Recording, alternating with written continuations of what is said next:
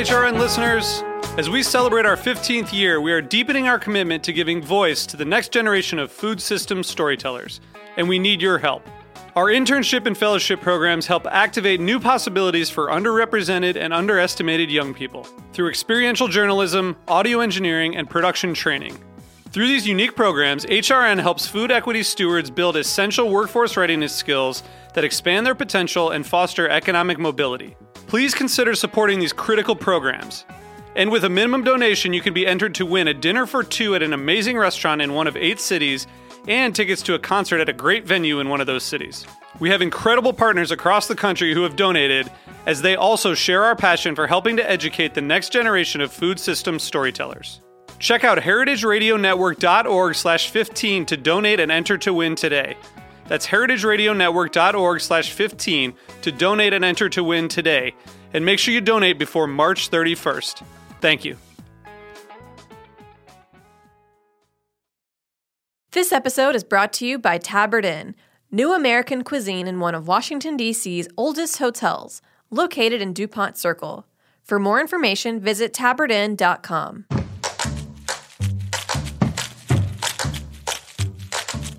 This week on Meat and Three, we're telling the stories behind iconic dishes.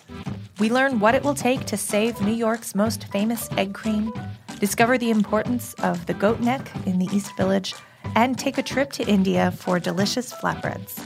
Our customers who come in to get egg creams and t shirts, they love to talk about their childhood or their teenage years or their college years. I was living in uh, Nepal, in northern India, and out there there's a real famous dish, a classic dish, I should say, is called paya. Parathe Wali Gali, or as it awkwardly translates in English, the lane of the stuffed flatbread makers, is probably one of the most popular food streets in Old Delhi. Tune in to Meat and Three, HRN's weekly food news roundup, wherever you listen to podcasts.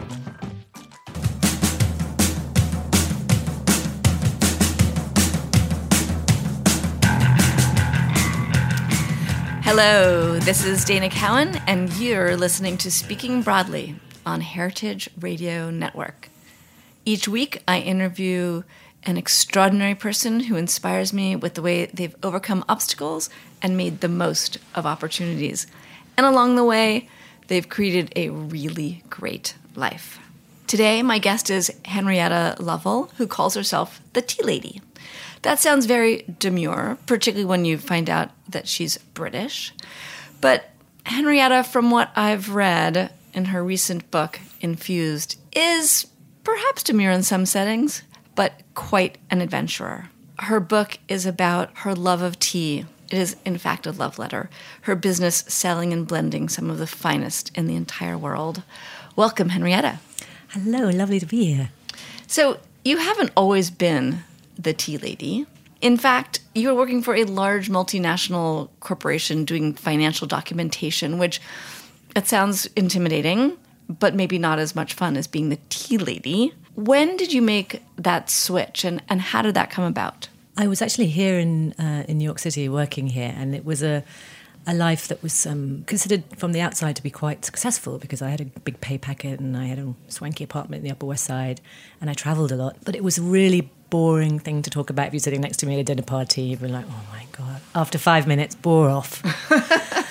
and um, my family were living in London. Uh, I come from there. I'm London born and bred. And my father was coming to the end of his career and he was winding down a little bit and he had all these plans for great adventures. He'd worked really hard. They hadn't been very financially successful, but they were now comfortable and they thought, I'm going to work a bit less. I'm going to take more vacations. I'm going to go and see things and visit friends. And it was lovely to hear them talk about how their life was going to change. But unfortunately, he got a cancer diagnosis and I went back to London to be with him, and it was a very serious cancer, and he died within three months. And I realized that it was later than I thought. That's shocking. Three Yeah. months. Yeah. But the takeaway for you was he had dreams deferred. Yep. And you had a dream. I did. So uh, this this life in corporate finance allowed me great access into different parts of the world that I would never have seen. And I used to visit China and Hong Kong. And in Hong Kong, I first tasted oolong tea at Tai Yin, the iron goddess of mercy. And she she made me fall in love. And I thought, oh my God, I've, I'm British. I've been drinking tea all my life. And, you know, people have this impression that British people drink good tea. That is bullshit. We drink terrible tea. We drink fucking awful industrial tea. You know, if you think, if you think of like um, instant coffee and a coffee bean, there's a big difference. And I've been drinking pretty much the whole of my life like an instant, you know, an industrial processed tea stuffed in a bag unthoughtfully. And then I, in China, people revere and love tea the way the British used to. That's a whole other long story. And I fell in love and I was able to visit all these incredible places where tea was still grown and crafted the same way it had been for millennia. You did that while you were still working. Yeah, so I, I fell in love with it and I started to be, I had access to travel. I was there in China. I wasn't very sensible. Like a sensible, thoughtful, cautious person wouldn't have done the things I did. And if you, if I was inviting someone now, I was like, no, don't do that. What but, did you do? Well, China was just starting to open up, and before the turn of the millennia, you really couldn't visit places in China outside of where the government allowed you to go, so pretty much the cities. But things were sort of softening, and I was there, and I knew people, and I hired a driver to go places. And then I realized, well, maybe I could hire that driver to go a little bit further afield. And I'd read about these terroirs for tea. You know, all the things you know about wine are true of tea. And I knew that this white tea that I tried was in Fuding in Fujian province. Up in the mountains, it was like going back millennia. You know, there was no factories, no roads, no power cables. And I found this tea the same way, the same place, the same crafting methods, and, and I didn't speak any Chinese. And the the foolish part, I suppose, was I mean, you went with two pieces of paper, right? Yeah. You you went with one piece of paper that was like, "Hi, I'm trying to find this estate." What's what was on the second piece of paper? Um, I can't remember exactly the words. It was one was, "I'm looking for a farm that makes this tea," and then when I got there, "I'm looking for this tea. Do you grow it? Can I see it?" And, Can I see it? um, and they said very clearly, I'm not buying this. I just, I would only like to buy a little bit, in case they thought I was some, you know, going to change their lives, like, you know, the man from Del Monte. that would be quite a different story. Yeah, well, that's eventually what happened. You know, I did make friends with this guy, and then I came back later when I had a tea company to buy his tea properly. That just, can we just pause there?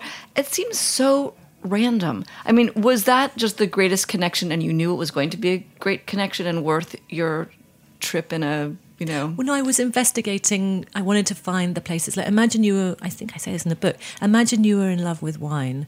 You started to fall in love with wine but there'd been a revolution in france and people weren't allowed into the rural communities. And so you'd read about champagne, for instance, and you'd seen that there was this credible old fashioned technique for making it sparkling, and they used a special grape, and there were these all these different chateaus, and that one field from another produced different wine, and you you don't really wanted you maybe tried it, but you'd maybe only tried a kind of big brand, and you were looking for something a little bit more artisanal so this in this time in China, I was actually able to go to Champagne. I was able to visit these gardens, which hadn't been visited for years and years and years. I mean, you couldn't get these kinds of tea. They hadn't been trading after, well, the the actual cultural revolution, well, the revolution, Chinese Revolution, Mao's revolution, and the cultural revolution had really stopped things. And then the Second World War, there was no tea coming out of China really, tiny amounts. So when you went to see these beautiful tea gardens, literally no one had gone up to anyone yeah. there and said, I, value what you do.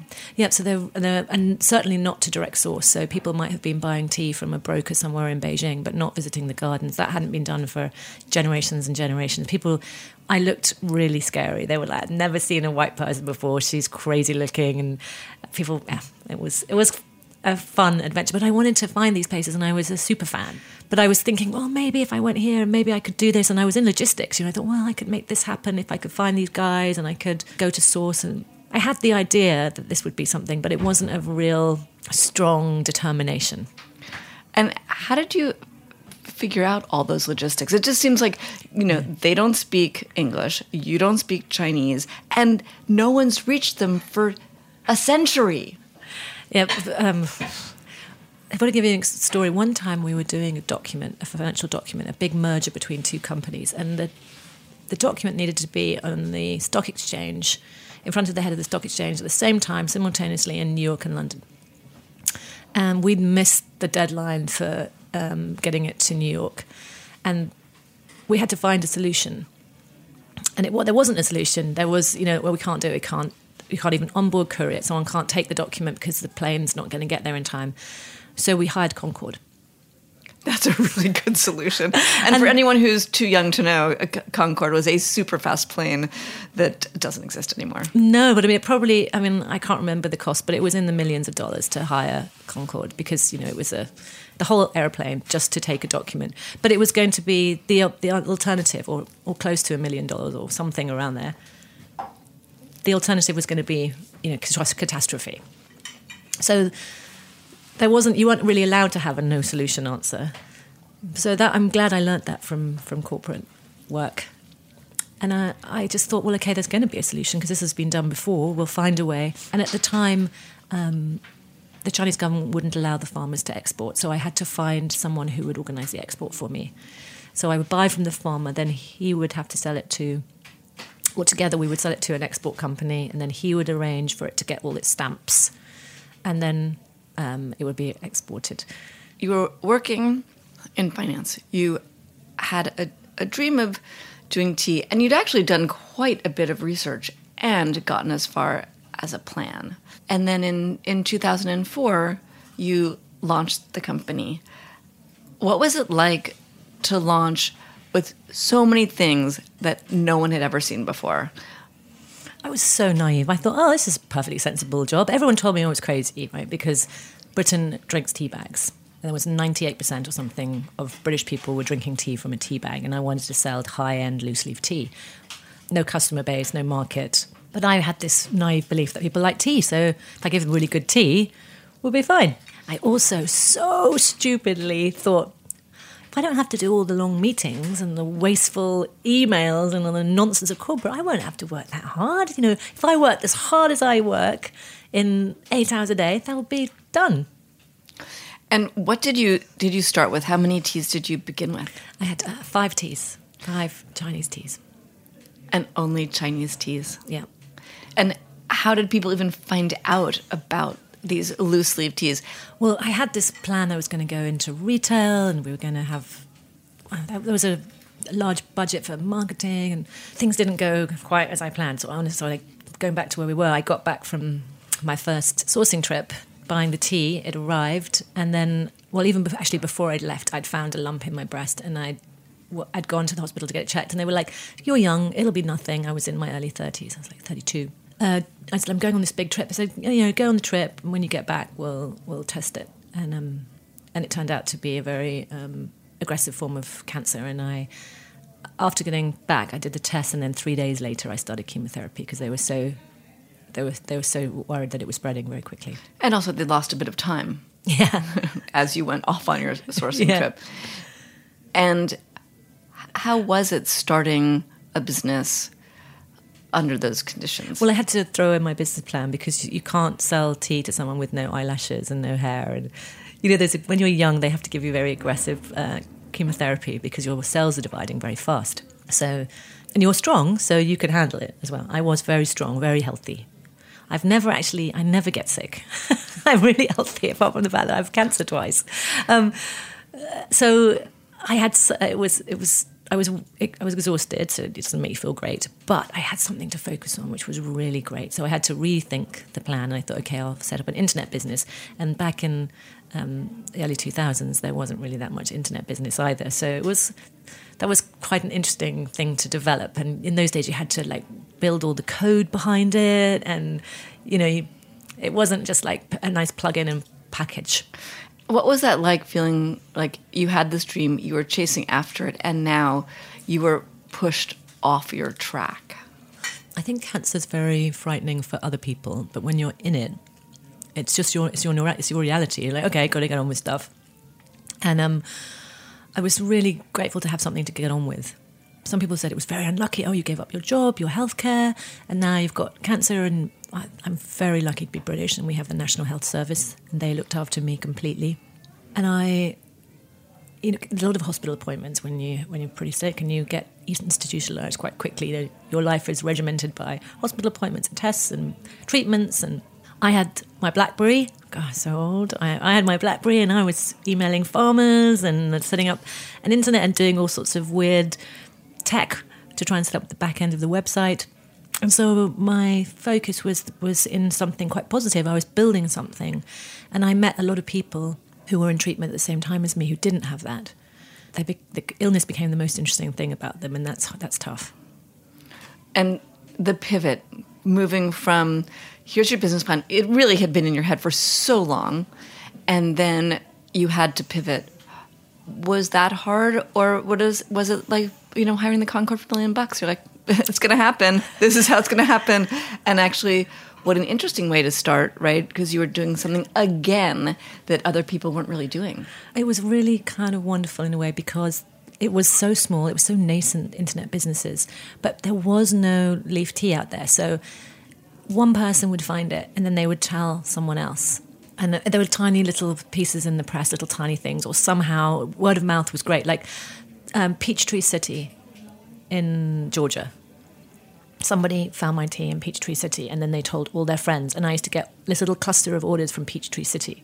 And I would know these people because there was only a handful of them. And I would email them, say, Thank you for buying my tea. That's great. And what do you like? And how are you enjoying it? And they would email me back. And we when I had this little connect of network of tea lovers, and they've been so loyal, and they still buy my tea, you know, 16 years later. But there was a time when I had a big contract to make a tea for the Royal Air Force. Said, yeah, kind of amazing thing. And it was really going to champion a couple of my farms I was really proud of, and it was going to be good volume for them. And I had the contract to sell it to a supermarket, you know, a big um, grocery store. It was extraordinary, but I didn't have the money to buy the tea. And I went to the bank oh, this is a recession, they were like, no chance. It's funny, to you know, because if you'd asked us a couple of years ago before the financial crash, we'd have loaned you five times the money. But now you can sling your hook. Oh, no. And so I, there was no crowdfunding in those days. I was like, how am I going to do it? I need to buy this. Uh, and I also, I, I was in breach of contract because I had agreed to, to sell this tea. And I'd put in the orders with the farmers and like I couldn't fail. So I went to my customers and I said, look, can I borrow a couple of grand from you? Um, and as soon as the tea arrives and I've made the first sale, I'll be able to pay you back. And I've got the customer. The bank says um, I can't sell it, but I've got the tea and I've got the route to market, so it's safe. I didn't feel worried that I would be able to pay them back. And they all said, yeah. And none of them charged me any interest or anything. So all these little people around the world who are tea lovers lent me the money. So it was crowdfunding, but it was before crowdfunding. Again, you're so far out ahead of the curve. You started with one farm in China. Did you do a lot of comparative tastings? I mean, did you, you know, you went, you knew that was exceptional. Did you feel like your palate was trained over the years so that you knew what exceptional meant, or was it the time in Hong mm. Kong where you knew what exceptional was? Because I, I know that you know one of the reasons people love your teas is that they're they're best because they're the because they're they're different. They have a really strong point of view. Um, that's a really interesting question because at the beginning, um, I, I, you know, I, I, fell in love. I completely fell in love with some of these teas, and actually, it wasn't just one farm. I went around. There was a few farms I was buying from, so it was really interesting visiting little people along the way in the same areas because tea in China very famously comes from an area. So Tieguanyin oolong comes from Anxi, and it doesn't come from somewhere else. So you go to the area and you meet the people. And I was looking for farmers who didn't use um, pesticides and herbicides, and that was very easy to see by the diverse uh, flora and fauna testing sometimes in China is a bit dodgy and certification can be a bit dodgy, but you can see when you're there on the garden if there are weeds and birds and butterflies. And so it was just fantastic going and meeting all these people and trying their teas. And, you know, I, when I said I wanted to make a different business than corporate business, I wanted to do a business with people I liked. So I, if I liked them and the tea tasted great, the worst thing over the years now is when somebody sends me some tea and they're you know lovely farmer somewhere in the world you know some tiny garden somewhere and they're really trying hard and they you know and they send me tea and it's no good. That really breaks my heart because i it has to taste good at the beginning. But i get the privilege of going and trying and finding and spending time with them. So you got a, a package that that had colorful stamps. Yeah, completely covered in stamps. Covered in stamps that had come all the way from Malawi, and you're like, hmm. I thought it was just commodity tea. I thought, oh, Malawi produces the shit tea that goes into tea bags. so, I mean, how narrow minded I was, and someone who loves tea to be that narrow minded, never thinking, well, it's a plant, it could be processed in any way. You know, you can craft a grape into uh, something that goes into a cask with a, um, you know, in a plastic bag, or you can grow this, the craft, craft the same grape into some beautiful, exquisite wine. And the same is true of tea. And so you opened this stamp covered envelope. Well, it was worse than that. It was a little box, and it only had on it Henrietta Lovell, Rare Tea Company, London. No. Yeah, he'd read about me in Time magazine. Someone had done a piece in Time, and he's sitting on a mountainside somewhere in the Shire Highlands of Malawi, and he read Time magazine. You know, actually read it cover to cover, and he's read about this woman sourcing great teas. Like, great route to market, but I don't have her address, and he didn't have internet, so he sent it to me in London. He knew that's where it was.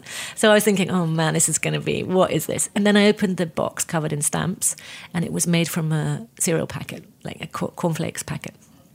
And I was, oh man, there's a little bag of black tea in there. And I was like, I, I was expecting, I had very low expectations, but I did taste it because I felt the responsibility. This is a farmer's crop. I mean, I've got to taste it. I can't just dismiss it out of hand. There was a black tea, so I was okay, good, black tea. I love black tea, and I thought I also I started to blend English breakfast this time. And we think of English breakfast sometimes as ordinary tea, builder's tea, shit tea, you know, just not good tea, but the creation of English breakfast originally was to be something better than the sum of its parts. So I wanted to reinvent English breakfast by putting beautiful teas in there. But I didn't have a really good multi Assamica base. I was really looking for that and something that would be able to handle milk because milk proteins soften the tannins. And so you need something with a lot of tannin. And British people drink tea with milk, so I needed it. But also, Americans love strong tea, and Russians love strong tea. And so I was looking for that, that yin to the yang of, of Chinese tea. And when I put the tea in my cup and I made it, it was absolutely everything beyond, way beyond I could have hoped for or imagined. It's you know his tea is absolutely extraordinary. And i i remember i just i put my coat on i ran outside i went and bought milk i put the milk in it and it was like fuck I've got it. You know it flooded my life with pleasure from that day. And i you know i, I bought the first time I, I bought something like 30 kilos or something. And i think this year we bought like four se- no seven tons. Wow. That's a lot. And you're keeping a lot of people in his community. Oh, it's, it's, it's a drop in the ocean, though. It's a drop. We need to do so much more. I've been working, uh, you know, for 16 years or something at Rare Tea, and then the research before that, and we're still a long way off um, making good tea normal to people. You know, when you buy cheese, and then you're in the grocery store, and there's cheese, and there's the uh, single slice in a plastic wrapper, and then there is the beautiful artisanal cheese from a farm. It's not difficult for anybody to think, okay, well, there's nothing wrong with putting a slice of that on my hamburger here and there, but if I want good cheese, I'll pay a bit more, and I'll, you know, and they don't feel that's in any kind of way a snobbery or an effeteness. But with tea, we're still in this industrial age where it's good enough. I buy it by its cheapness. I just pick up a box from the shelf. I don't really think about where it comes from. I'm not looking for this exquisite flavor thing. And it really hurts. It really hurts when I go to the grocery store and I see all this rubbish tea with flavorings on it. You know, it's like, oh man, this is, you know, it's, it's not helping anybody. It's not helping the customer. It's not helping the grocery store. It's not helping the farmer. Let's just talk about tea and tea snobbery. Yeah. You've you've mentioned that people are snobs about tea. They're snobs about um, point of origin. You know whether it comes from Darjeeling or whether it comes from China or Japan or Nepal or Taiwan. Can you tell me what the incorrect hierarchy is? Like this is what people think, Yeah. and then correct that misperception. Yeah, that's a brilliant question. Nobody's ever asked me that question. That's a really wonderful thing. I think I'd like to go back just one step into the cultural reason for the snobbery before I answer your question, I think it will, will make sense. During the Second World War, tea became um, rationed. There was a war on, international trade broke down, but the British government was so concerned that we couldn't win a war with no tea that they took over supply. And so you no longer went to the grocery store as you would go to the wine shop and buy the tea you could afford, because tea used to have a high value to us. We used to buy what we could afford. So in the US and in Britain, people spent more of their income on tea than alcohol before the Second World War. But during the war, there was only soldiers' tea. You know, government was buying contract tea for a price. This is where it started to get commodified. And you went to the grocer and you were given your pack of soldier's tea and you were only given a certain weight and you didn't complain. There was a war on, you have your tea, and it was black tea made as cheaply as possible. It was very bitter. People started to put milk in it. They used boiling water. All the kind of bastardizations of tea that happened became because of that. But it was an amazing time as well because we got rid of the whole upstairs, downstairs, toffs and servants world. We all worked together, British people, uh, Americans. The world became much more egalitarian. And the Duchess of Devonshire and the coal miner had the same tea. Everyone worked together and we achieved a great result. And people, oh, God, this is great. And from that came National Health Service, free healthcare for everyone, free education for everyone, unemployment benefit, the welfare state that we enjoy today, which keeps which saved me from having from dying of cancer. That egalitarian uh, principle is seen, I think, a little bit in tea. And if I was to then go back to drinking nice tea because I have a bit more cash, then I am in some way betraying that time that egalitarian, egalitarian principle. And I often get this concept of posh tea. Oh, that's posh tea, that's elite tea. Not just here, sorry, not just in Britain, but here in America. There's no betrayal of, of our less fortunate neighbours and friends because tea, good tea, is only a few cents more a cup. We're not talking about buying a bottle of Chateau Lafite here. It's going to, uh, you know, in New York City, a coffee is probably costing you $7 or $5, and we're talking about maybe one or two more dollars for the packet or but definitely when you take it down to the cup uh, price point, it's a few cents. The real betrayal is our brothers and sisters in India and East Africa, because it's not just East Africa where that life expectancy is so low, it's also in places like Assam, where the bulk of you know, industrial teas are coming from. So that's the, that's the snobbery. There is no snobbery in drinking good tea for pleasure, for beauty. There's no posh tea. That's then the other side of it, you've got your like your tea snobs who would only drink. Oh, I only drink Darjeeling. Um, and I think that there's a world out there to discover. You should choose for flavour and you should venture and experiment because, you know, I, I know from my own stupidity that it led me to great pleasure. And don't be put off by by people saying, oh, well, the best green tea is from here or the best white tea is from here because there is no best. There's best for you. Like for some people, the Rieslings from New Zealand are superior to those from Austria, and they're not wrong. And it's really interesting because I, going back to the snobbery thing, uh, or the elitist thing, there is kind of one kind of elitist tea. I make bespoke blends for people. If you've got very deep pockets, um, I will blend for you your own tea. So I do it for some restaurants, like I make a tea for Claridge's in London, and I make teas for Noma every season in Copenhagen.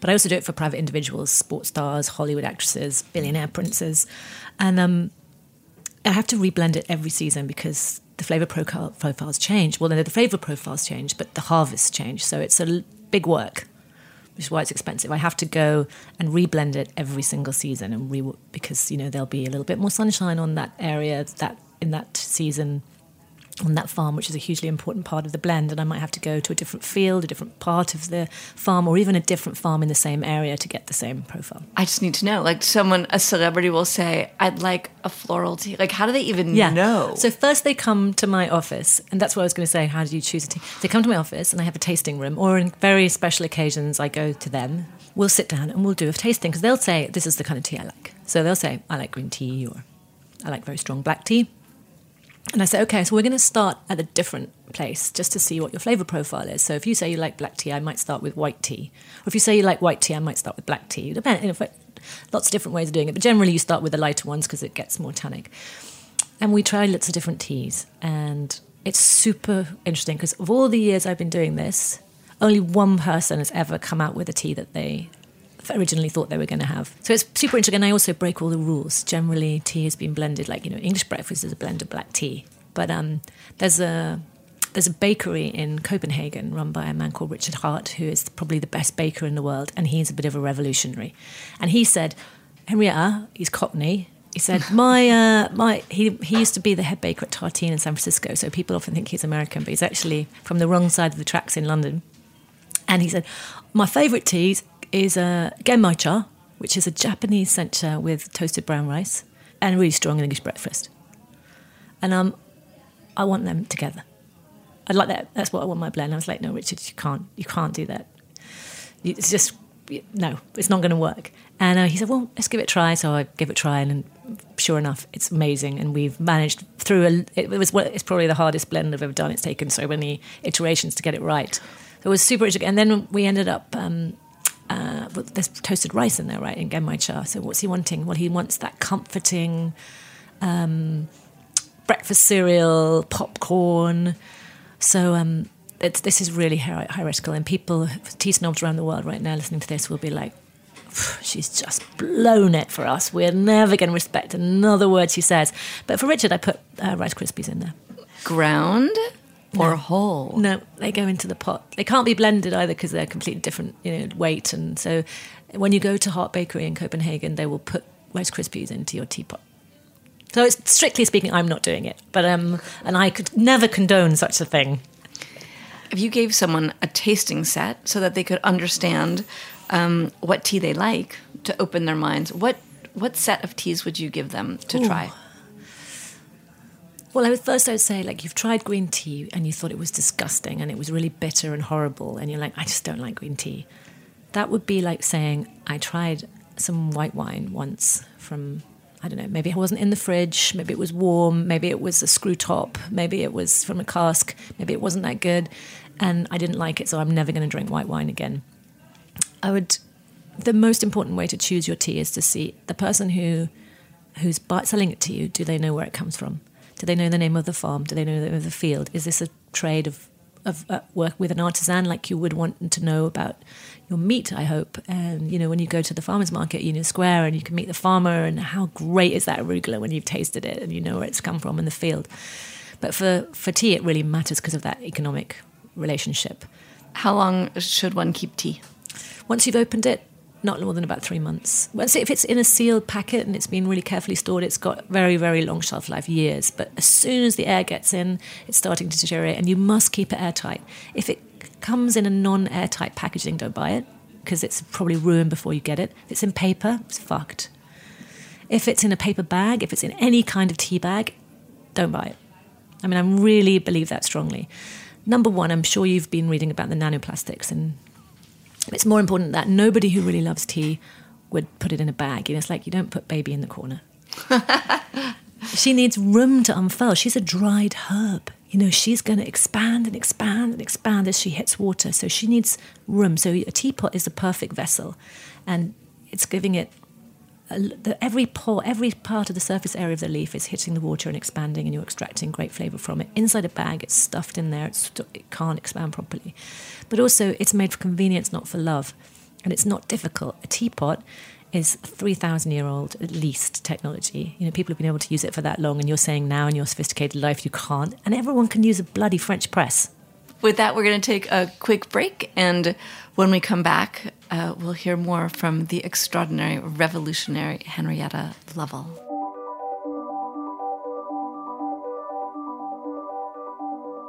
This episode is brought to you by Tabard Inn. Tabard Inn, Washington, D.C.'s quintessential hotel, is located on a quiet, tree lined street just five blocks from the White House.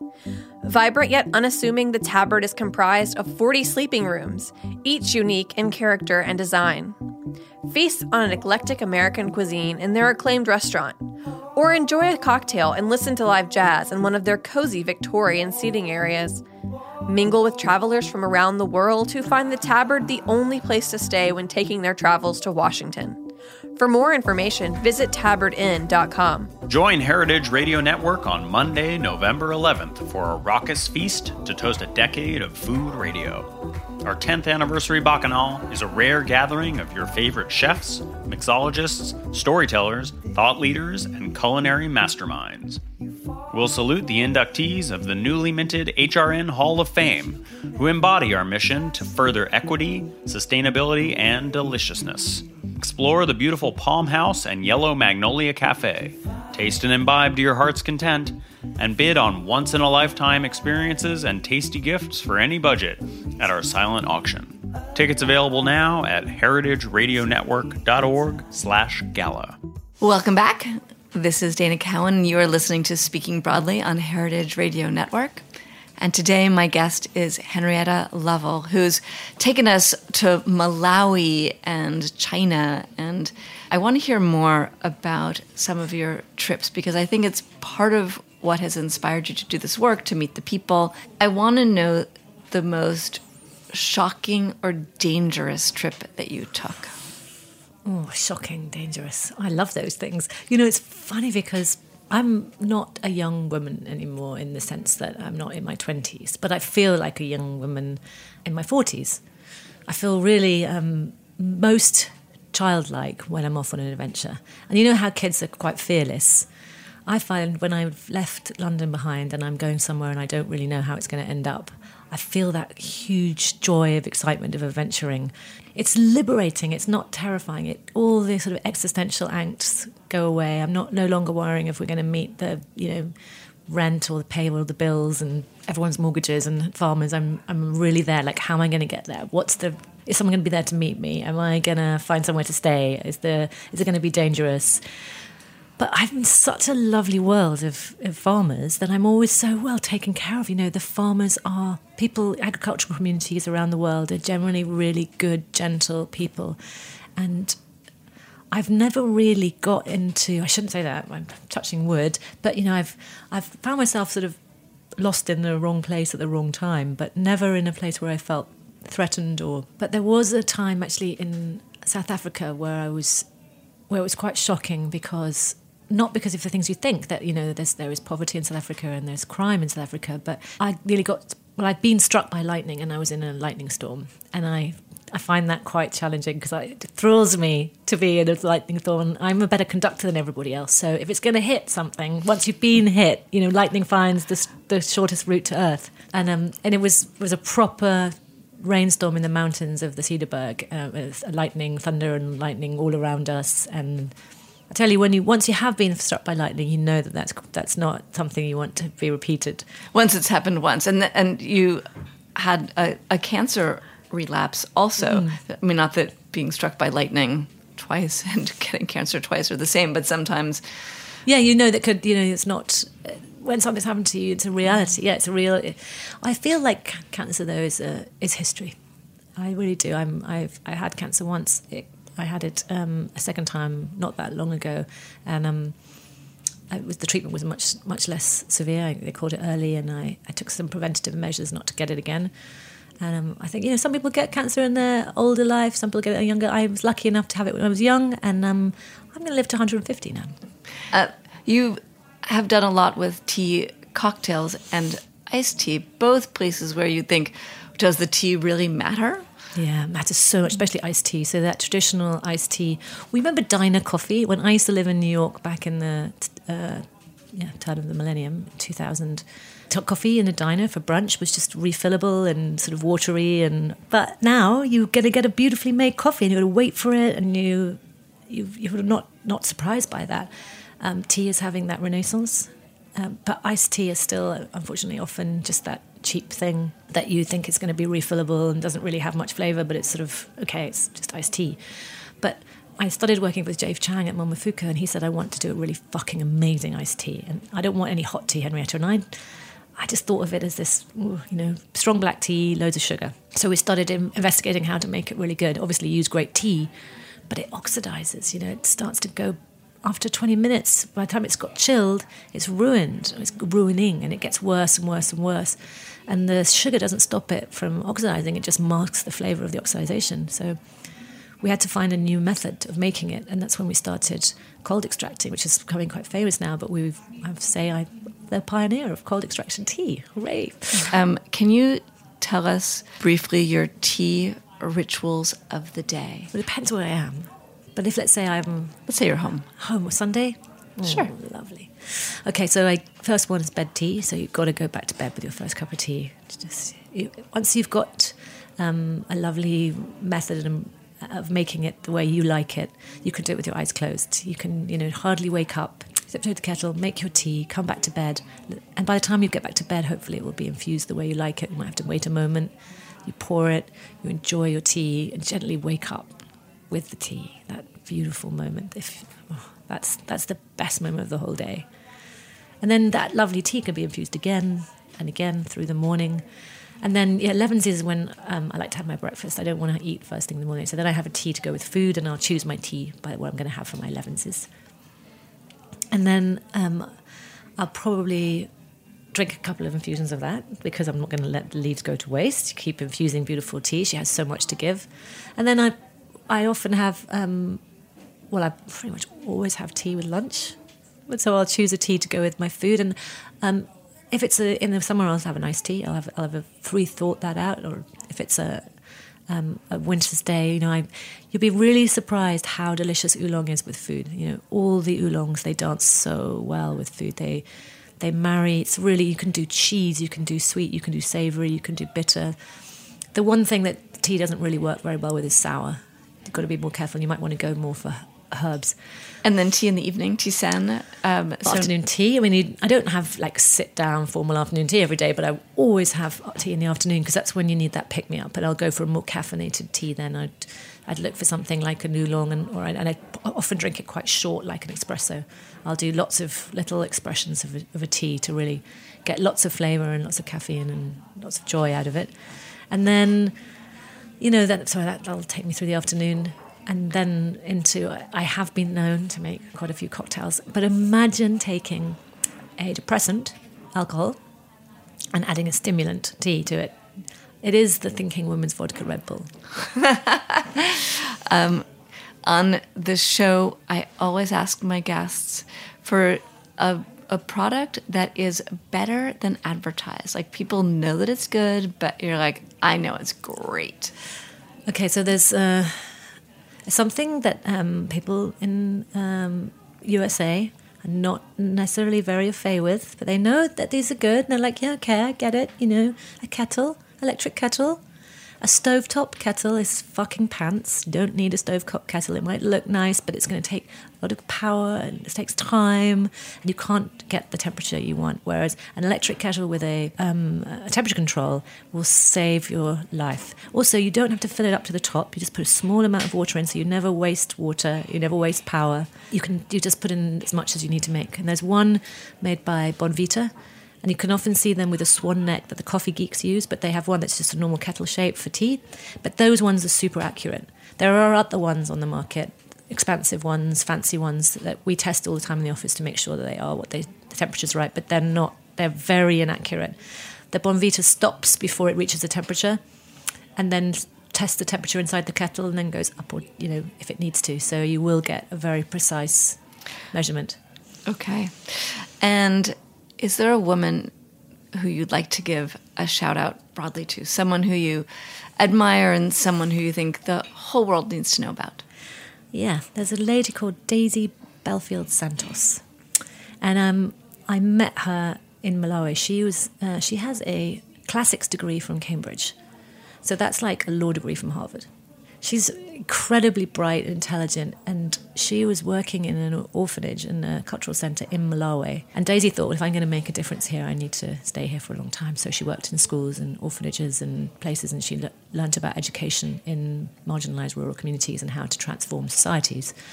And um, we used to work with Fair Trade, um, an organisation that um, helps farmers um, in trade practices, and we found that Fair Trade's organisation was taking 80% of the money we raised wow. for the running of fair trade. So I thought I'm going to do this. So a while ago, I set up a charity that exists now. It's very separate from my business. It's called Rare Charity, of which I'm just a ch- trustee, and it supports tertiary education in rural communities, in agricultural communities based around tea.